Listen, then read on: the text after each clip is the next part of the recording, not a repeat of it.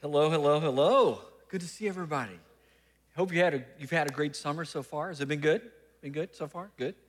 Hey, listen, a um, couple things. Uh, it's good to be back. Sorry to uh, miss Daryl, and I'm, I'm sure you're sorry about that too, but he will be back shortly. Want to greet those who are watching online. Glad that you're able to join us, even if it's virtually.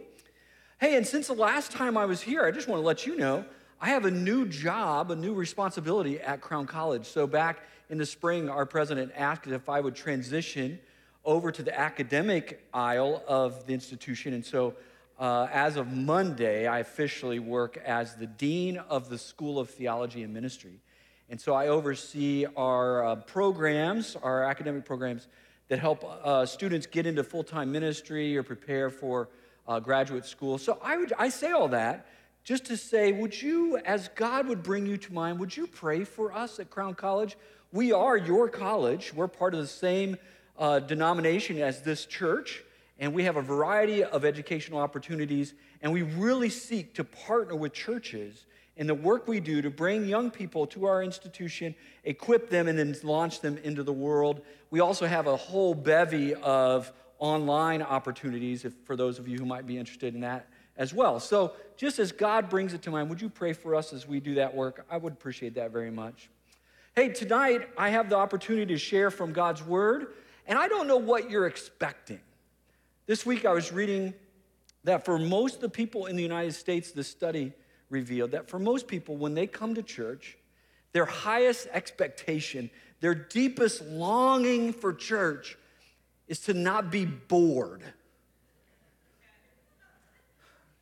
Not a great target necessarily to aspire to, but I hope that you have come here tonight with elevated expectations, that your anticipation is that when we gather, when God's people gather, and we worship Him, and we look at the words that He has given to us in this book, that our anticipation is that He's going to speak to us. He's going to say something to us during this time. And we're going to see that particularly tonight as we study the scriptures. So, will you pray with me as we look into God's word? Father, thank you for young people who have a heart for worship and a desire to take their gifts and their abilities and share them with the family of God by leading us in worship. Thank you for that group. Thank you for the reminder in song that you are mighty to save. That whatever burden, whatever desire, whatever ache that we bring into this space, you are mighty to save, to deliver and rescue us. And we need that reminder frequently. Thank you that we're not alone. So now, as we open your word in front of us, as we think about the words that are said here, would you speak to us? Raise us above the level of mere boredom to a place of attentive listening. And this I pray in your name. Amen. Well, the time comes in every parent's life where you must stand up and do the right thing. On this particular day, it was a day like this, deep into the summer months. The sky, the, the sun was in the midday, warming the street outside my house, and it was my turn. So I put on a helmet, I put on the knee pads, I put on the shoulder pads, put on the gloves, and I went out to the street to teach my daughter how to ride a bicycle. And you, if you've ever had to do this, you know what this is like. You're kind of jogging a little bit behind the bicycle, and you're saying several things over and over to them, like look up, look up, look up, look up, right? Because they'd like to admire their technique. And then, of course, you're saying to them, keep pedaling, keep pedaling, keep pedaling. And as we're doing this, and we're up and back and down and forth across the street as we would go, and she's starting to get the hang of it. And so every once in a while, I would release her to kind of pedal on her own. And then one of those moments when she looked down and started to pay attention to her technique. She started to drift off to the side. And as I'm watching this occur, with the reflexes of Spider Man, with the strength of Superman, I reached out and grabbed her shirt and pulled her off of the bicycle just as the bicycle hit the curb. And I laid her down safely on the blacktop. And in that moment,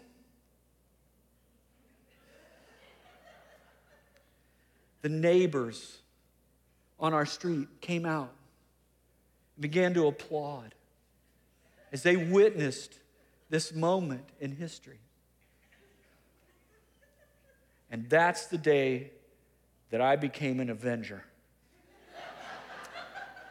And I realized, I hadn't realized it. I hadn't realized it. But on that day, I had a cape that I wore around the neck, and I became a superhero in the family, in the strength that I had in that moment. And I think for many of us, we have those moments, not just the physical moments, but we have moments when we like to think that we have that cape on, that we have that superhero strength. Pastors sometimes think that, you know, we get the call and it's our duty, you know, to show up at the crisis. And the people in the church hear the sound and they look in the sky. Is it a bird? Is it a plane? No, it's super pastor and we show up and we rescue people from their emergency. And we like to think of ourselves as having that kind of importance, maybe, right? And we live in a country that was founded by explorers and pioneers who have a rugged individualism, autonomy. I can do it myself. And we have in our own vernacular various statements to reinforce this idea that we have a cape on, we can do it. So we need to power through something, we say. Of course, we can't power through something until we have a power nap, I might add. Or we're gonna muscle through it. Or you got this girl. Or maybe we say things like this Don't let them see you what? Sweat. You've got this. You've got a cape on. You can muscle through it. And maybe there's no single greatest or great evidence of our own sense of independence than how little we pray. The fact that we don't ask God for help more frequently just shows how often we think we're wearing a cape. In our Bible passage, we're going to be introduced to one of the lead characters who's the business owner. He's been successful. His career's thriving except for this particular day. He's got a number of employees, he's got partners, and his life is kind of in order. He feels confident, he feels strong, maybe omnicompetent to do the things that he's supposed to do, and he doesn't need anyone else. In fact, when we enter into the story, I want you to know that his cape is tightly tied around his neck. If you have your Bibles, turn over to Luke chapter 5 or tap over to Luke chapter 5 or just watch on the screen as we bring up the verses in Luke chapter 5.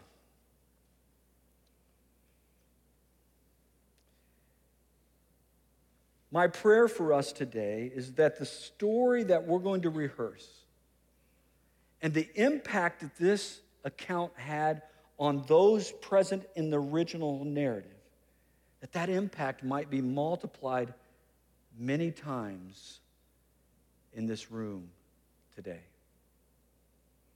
Here's how the story begins Luke chapter 5, verse 1 gives us the setting.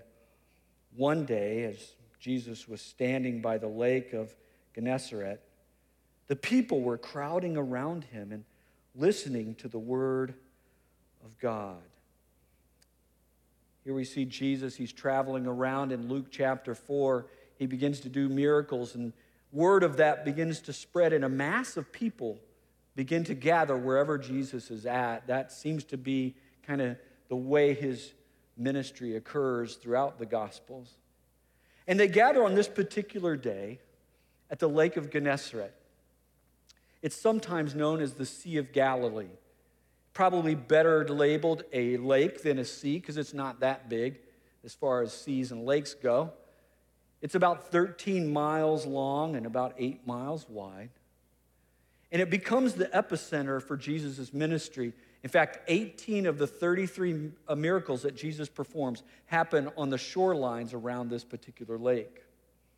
At this particular town where this event is taking place, there's about 15,000 people that live in that community. And Jesus shows up and he begins to speak. Now, notice very carefully in the text how it's worded. It says, The people were crowding around him and listening to what? The word of God. Please understand that what Luke is indicating here, that Jesus is just, he is not merely another itinerant rabbi speaking words of wisdom. No, this is much different than that. This is unlike anything that these people have ever heard. The words that are coming forth from the mouth of Jesus are actually the words of God, the Creator. These are the kind of words that put in motion galaxies. And so the people huddle around Jesus. Several times in the Bible, a reference to the Word of God is made in which the Word of God is compared to some kind of uh, food. For example, at one point we read that people do not live by bread alone, but by every word that proceeds from the mouth of God. Word of God compared to food. What you have in this story are people hungry for the Word of God. There's a longing, there's an anticipation. They have shown up because they want and need to hear something that they can't get anywhere else except by this person, Jesus. And that hunger, they, they hear the Word of God and it's delicious to them. I mentioned when I came up that I read this week that for many people, the highest expectation when they attend church is that they don't want to be bored. It's probably a good opportunity for us to do a little assessment in our own hunger and appetite for the Word of God. These people were crowding, shoulder to shoulder longing to get just a morsel of the Word of God. A faith community will never rise above its appetite for the Word of God. How's your appetite tonight, church? How's your appetite?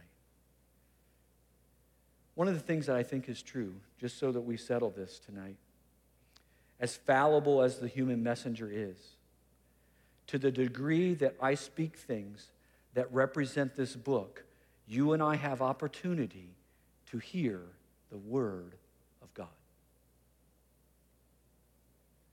Tonight, on this day, you and I have opportunity to hear from God.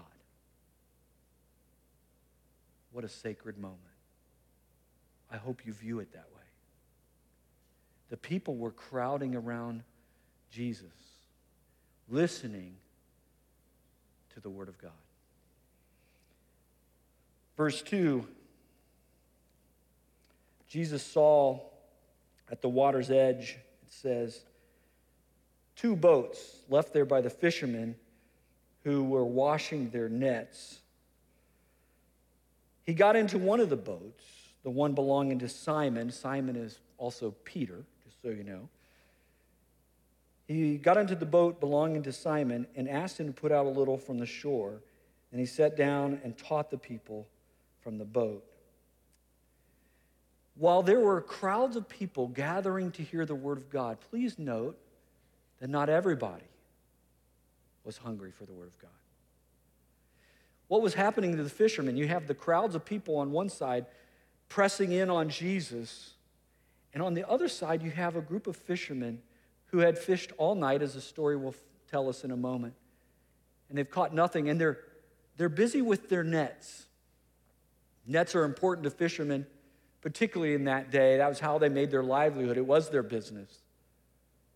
And the, the nets were to be cleaned after every time they went out to fish so that the nets could be light.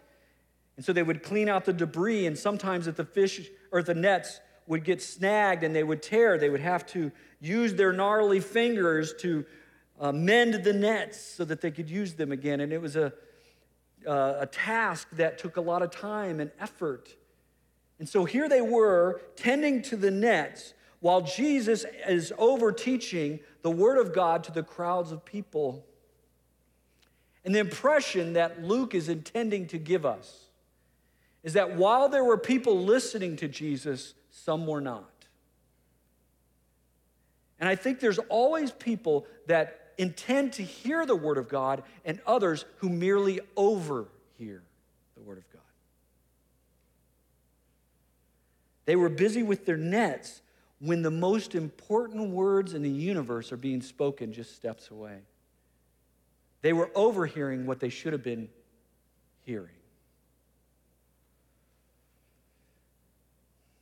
We have a family member who and maybe every family has a person like this when you get to know the extended family. But we had a family member in our family who always had the television on when you're in their house.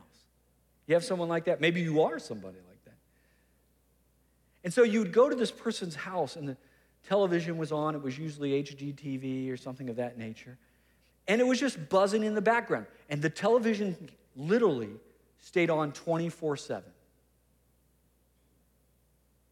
And so meals were planned, conversations were had, decisions were made with the television on. And there was almost no real attention given to the television. Every once in a while, someone might say, Oh, that's kind of interesting, and stop and pause and pay attention for a second, and then move on with their life. As long as the television was on and it didn't interrupt their life, it was okay to have the television on. And some people treat Jesus that way. He's kind of background music. Not antagonistic to Jesus. Don't really oppose Jesus. It's okay if he speaks the word of God, I'll overhear it. But it's just background music to the real things that I need to get around. I mean, after all, have you seen my cape? I've got important things to do. I have things to achieve. And it feels good to be important and to achieve. And therefore, I focus on those things and I miss the more important thing. And Jesus just becomes noise, white noise, in the background of our lives. Now, knowing that and realizing that, Jesus says, you know what?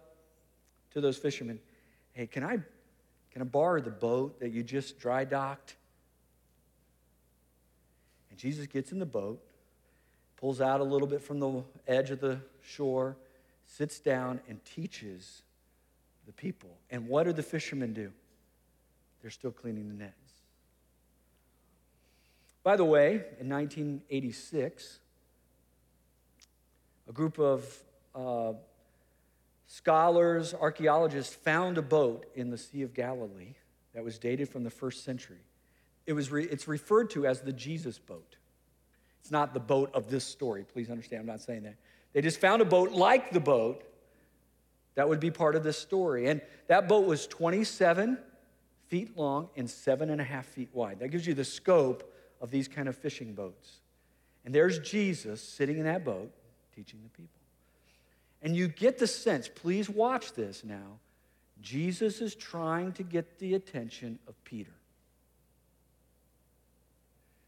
So he asks for his boat. Simon Peter says, Okay, you can borrow the boat, just don't bother me while I finish my nets. Story continues now in verse 4. When Jesus had finished speaking, he said to Simon, who was Peter, Put out into the deep water and let down the nets for a catch. Simon answered, Master, we've worked hard all night and haven't caught anything. Let's just stop there for a moment. Here's Jesus' great ask to Peter. Jesus finished speaking. The message is done. And he says, Look, Can I take the nets that you've been cleaning and use them to go fishing? Now, everybody in that crowd had been to Bass Pro Shop. And they all knew something. They all knew that you don't go fishing in the middle of the day and you don't go fishing in the deep water. Now, re- remember, the story opens with Peter, the professional fisherman, who is finished fishing. He's cleaning the nets because the fishing is done. And Jesus, getting Peter's attention, says, uh, Peter, uh, I like to take the nets. I've taken your boat, right? And you've used it as a stage, a floating stage for my ministry. Uh, what I'd like to do uh, is I'd like to get those nets out of your hands, if I could. And I'd like to go out and I'd like to dirty them again. And I think Peter heard that as like, hey, look, uh, I know you're tired, but I'm going to rob you of your sleep. And I'm going to take, hijack your boat and your nets. Oh, by the way, and I'm going to teach you how to do your job. Right? Because remember, Jesus is the carpenter turned teacher, now turned fisherman. Now, as you read this text, Luke, who wrote this as a physician, and Luke, who's given you an orderly account, realized that he's going to have to summarize and edit some of the story. So, what happily for you, I was able to go on inner Google and find out what really happened at this event. You, you didn't know you were going to get this kind of inside stuff tonight, but you're getting it. Okay, so here's what happened. When Jesus asked for the nets, Peter walked over and whispered. He didn't know this, but he whispered into Jesus' ear and he said, You're crazy. He's like, I appreciate your theology. I like your talk. I dig your vibe. Oh, and by the way, you can read about this in chapter 4. Thank you for healing my mother in law, and I'm indebted to you. But Jesus, please abandon the fishing expedition. This is only going to make you look like a fool and I do not want to have to tell you, I told you so. But what Luke records is the words of Peter in verse 5. And it says it this way Master, it's a sign of respect. Master. It's like saying, Sir, Master, we've worked, worked hard all night and haven't caught anything. Now, I want you to know this is how I envision this happening. You read, you read that, right? And you, you hear Peter saying, right? You're going to look crazy if you do this, right? We've worked hard all night. And by the way, professional fishermen, we've caught nothing. There are no fish left in that lake. And I envision that Peter looked at the crowd that had gathered, remember? And he wants to make it very, very clear this is not my idea. Master, he's verbalizing to Jesus and he's looking at the crowd. Hey, Master, we have worked hard all night. We have caught nothing. This is foolishness. You're just making more work for me. Now, notice the next statement. But because you say so, Jesus, I will let down the nets. because you say so, Jesus. This is not my idea. Crowds of people, this is not my idea. This is squarely on Jesus that we're doing this. Now, Peter gets a bad rap in this passage often, but I want you to at least notice that, that Peter does do what Jesus asked him to do. He gives Jesus the nets. He's reluctant, he's hesitant, but he does do it. And so here you have now in the next verse says, When they had done so, they caught such a large number of fish that their nets began to break. Now, fortunate again for you, I was, I was able to find this in Inner Google. What happened was Peter got in the boat with the nets, and they went out to the deep. Remember, they're not supposed to go in the deep. That's not where the fish are. Fish are in the shallow. But Jesus said, let down in the deep. So they go out in the deep, and while they're out there, they're watching, and the, the nets are thrown on the side of the boat. Jesus is on the shore, and nothing. One fish jumps into the net, and Peter looks over to Jesus and goes, like, told you so. But when Peter looks back, the nets are full. Now, what's happening here? This is what's happening. Jesus is Lord of the fish. Jesus made the lake and the fish and the wood out of which the boat is made and the nets. And Jesus commands the fish to jump into the nets to their own death. Where Peter is hesitant, the fish are not. And the Lord of the fish causes them to jump into the net. And now it says that the, the, the nets were so full that the nets began to break, those precious nets that Peter had. He was cleaning, and now they're about to break. So they signaled to their partners in the other boat to come and help them, and they came and filled both boats so full that they began to sink.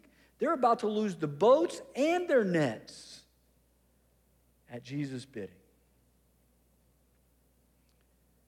Now remember, we started the story with Peter having his cape on. Jesus, I'm okay if you're in the background. Jesus, I'm okay if you do your thing. Jesus, if you want to teach, even use my boat, I'm fine with that. Just don't interrupt me. Jesus, stay in your lane. You're a theologian, you're the teacher, we're the fishermen. Stay in your lane. And we often do that, right? We compartmentalize. Jesus, we, we want you, we like you when you're over here in this side of our life. When it re- revolves around our religious selves, Jesus, you're fine. Otherwise, I've got a cape on and I'm fine without you. Jesus, it's okay if in the moment of death, when that comes to someone I love and I have a, a moment of grief, it is nice to know that you're real. Thank you, Jesus, but the rest of my life I've got a cape on.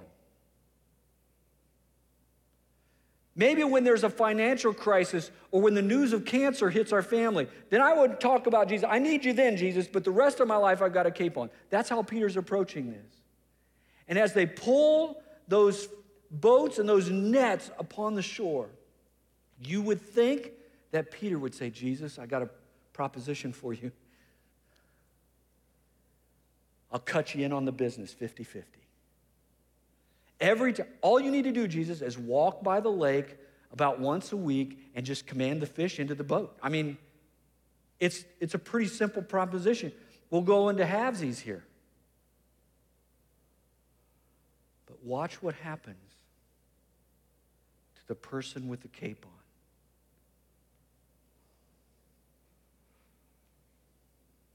Verse 8. When Simon Peter saw this, he fell at Jesus' knees and said, Go away from me, Lord. I am a sinful man. In that moment, Peter had gone from being the professional fisherman, where he would show Jesus respect and say, Master, Sir. Now his language has changed. He uses the word Lord, which is the word that's used for God in both the Old Testament and the New Testament. Jesus, you are unlike anything else or anyone else I have ever come in contact with. You are not just merely master, you are Lord. And the, the Peter who made sure that it was clear to the crowds that he was not the author of this ridiculous idea of going fishing in the middle of the day, who wanted to protect his public image and reputation, was now in a posture of humiliation before Jesus, on his knees. Jesus, you are Lord, you are owner of everything. I've never seen this before, but you are now Lord of everything. And because of that, I recognize I am so unworthy to be in your presence that I'm asking you to do me this one favor. Would you please walk away from me?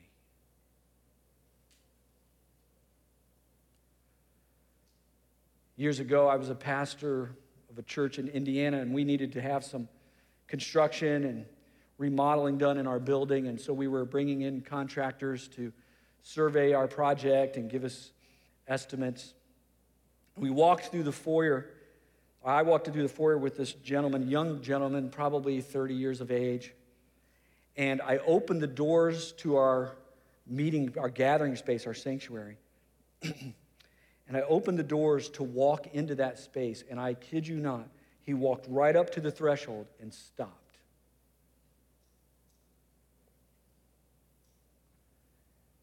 And he said, I am sorry. But I know my life, and I can't go in there.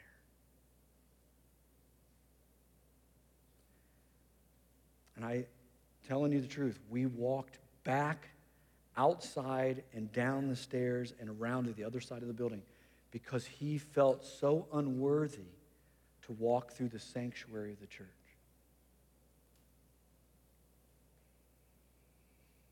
How different that is than what is so often our pattern of tripping into the presence of God without any thought. Peter had a very different vision of who Jesus is based on this catch.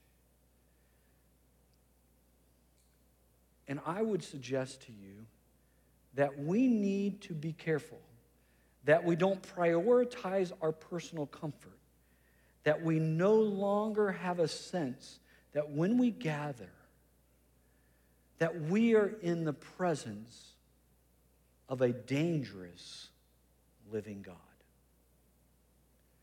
We have domesticated God, we've tamed him. He's predictable. He does the things we want him to do when we want him to do them. We call on him when we want to call on him. When all of our options are out, he becomes the primary option. Read through the book of Revelation. In that book, in that time period, the Roman Empire is pressing on the Christians and in that moment, the, the author John delivers a book that, in essence, the book is saying this Why would you fear the Romans when this is your God? You should fear him instead. God is not domesticated. But as C.S. Lewis writes in the Chronicles of Narnia, while Aslan, the lion who is the figure of Christ in the story. He is not tame as a lion, but he is good. And our Jesus is not tame, but he's good. The story continues. Peter now on his knees in front of Jesus. And here's why. For he and all his companions were astonished at the catch of fish they had taken. And so were James and John, the sons of Zebedee, Simon's partners. And Jesus said to Simon, Don't be afraid. From now on, you will fish for people. So they pulled their boats on the shore and left everything and followed him. What happened to the nets? Isn't that interesting? What happened to the nets that were so important at the beginning of the story? What happened to the nets that Peter was busy to clean and maybe ignore the word of God coming from Jesus' lips? You know, the, the message of this story can be found in just watching what happens to the nets. From tending the nets, to releasing the nets, to leaving the nets. Friends, what happened in this story is that Peter took off his cape.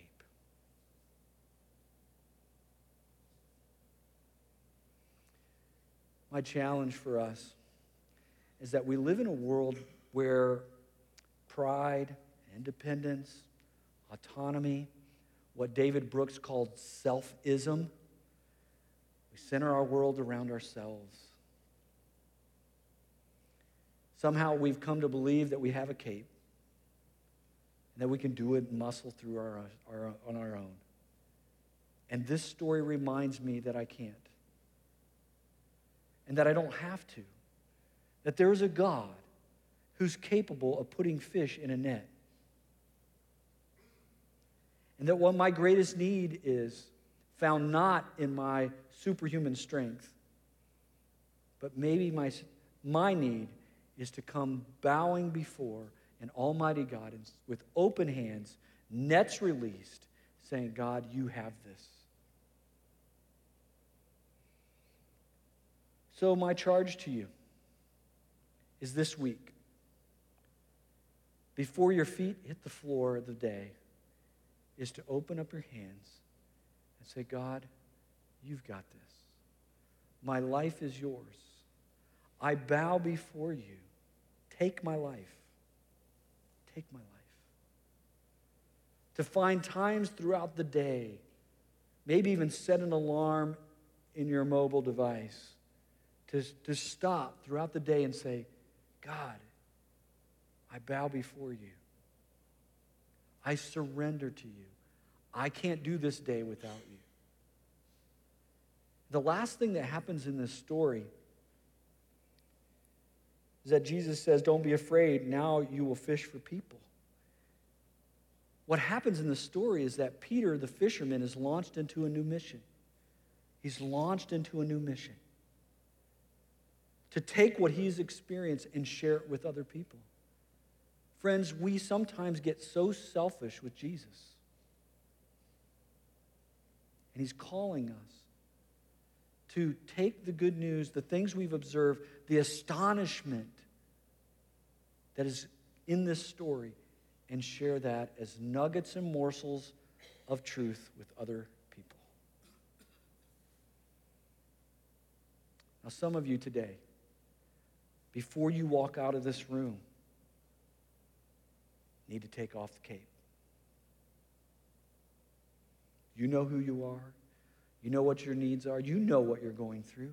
Moments when you have clenched tightly, and I can do this without God. And you need to let that go. So, in a few minutes, after we give you the final announcements and such, there are going to be prayer uh, team members up front. And I just encourage you to come up front, lay down the cape, maybe even come and kneel. That's okay. There's a place for that here. Come and kneel. Now, will you pray with me?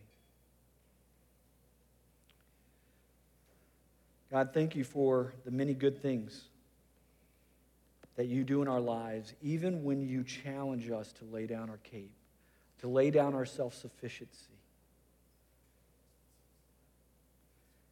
Help us to see the marvelous way in which you work to humble us so that we might find ourselves bowing before you. And then as we leave, may we be reminded that you have called us with a mission to be people on mission, to be people that share the astonishment that we experience with you and to help lighten the load of others because we have all our sufficiency in you. We lay our capes down now. In your name, amen.